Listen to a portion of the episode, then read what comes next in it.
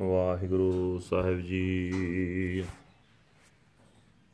ਤਨਾਸਰੀ ਮਹੱਲਾ ਪੰਜਵਾਂ। ਫਿਰਤ ਫਿਰਤ ਭੇਟੇ ਜਨ ਸਾਧੂ, ਪੂਰੈ ਗੁਰ ਸਮਝਾਇਆ। ਆਨ ਸਗਲ ਬਿਤ ਕਾਮ ਨ ਆਵੇ, ਹਰ ਹਰ ਨਾਮ ਤੇ ਆਇਆ।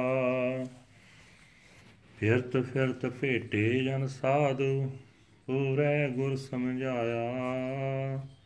ਆਨ ਸਗਲ ਬਿਦ ਕਾਮ ਨ ਆਵੇ। ਹਰ ਹਰ ਨਾਮ ਤੇ ਆਇਆ। ਤਾਤੇ ਮੋਹਿ ਧਾਰੀ ਓਟ ਗੋਪਾਲ। ਸਰਨ ਪਰਿਓ ਪੂਰਨ ਪਰਮੇਸ਼ਰ। ਬਿਨ ਸੇ ਸਗਲ ਜੰਜਾਲ।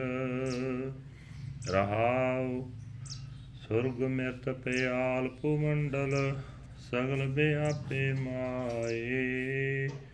ਜੀ ਉਧਾਰਨ ਸਭ ਕੁਲ ਤਾਰਨ, ਹਰ ਹਰ ਨਾਮ ਤੇ ਆਏ। ਨਾਨਕ ਨਾਮ ਨਿਰੰਜਨ ਗਾਈਐ, ਪਾਈਐ ਸਰਬ ਨਿਦਾਨਾ। ਕਾਰ ਕਿਰਪਾ ਜਿਸ ਦੇ ਸੁਆਮੀ, ਬਿਰਲੇ ਕਾਹੂ ਜਾਨਾ।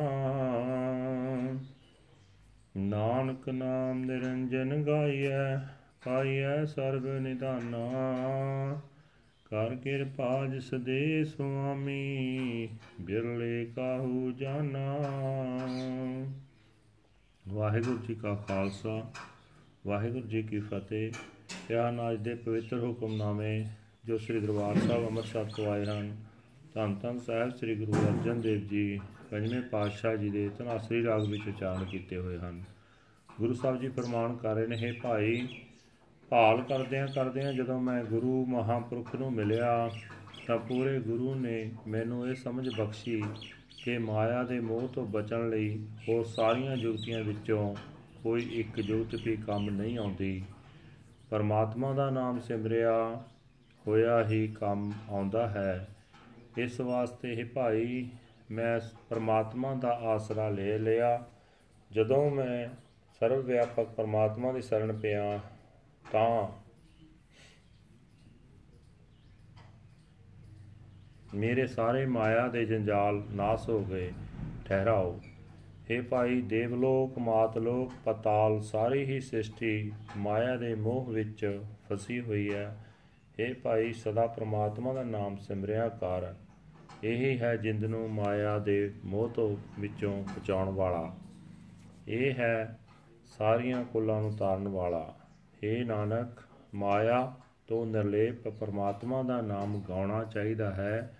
ਨਾਮ ਦੀ ਬਰਕਤ ਨਾਲ ਸਾਰੇ ਖਜ਼ਾਨਿਆਂ ਦੀ ਪ੍ਰਾਪਤੀ ਹੋ ਜਾਂਦੀ ਹੈ। ਪਰ ਇਹ ਭੇਤ ਕਿਸੇ ਉਸ ਵਿਰਲੇ ਮਨੁੱਖ ਨੇ ਸਮਝਿਆ ਜਿਸ ਨੂੰ ਮਾਲਕ ਪ੍ਰਭੂ ਆਪ ਮਿਹਰ ਕਰਕੇ ਨਾਮ ਦੀ ਦਾਤ ਦਿੰਦਾ ਹੈ। ਵਾਹਿਗੁਰੂ ਜੀ ਕਾ ਖਾਲਸਾ, ਵਾਹਿਗੁਰੂ ਜੀ ਕੀ ਫਤਿਹ।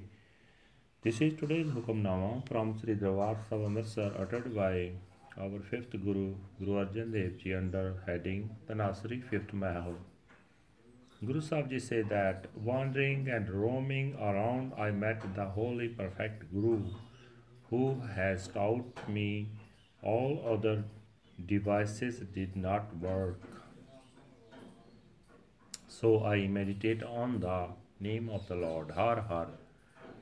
For this reason, I sought the protection and support of my Lord, the cherisher of the universe. I sought the sanctuary of the perfect transcendent Lord, and all my entanglements were dissolved.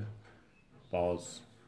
Paradise, the earth, the nether regions of the underworld and the globe of the world. All are engrossed in Maya. To save your soul and liberate all of your ancestors, meditate on the name of the Lord Har Har. O Nanak, singing the Naam, the name of the Immaculate Lord, all prayers are obtained.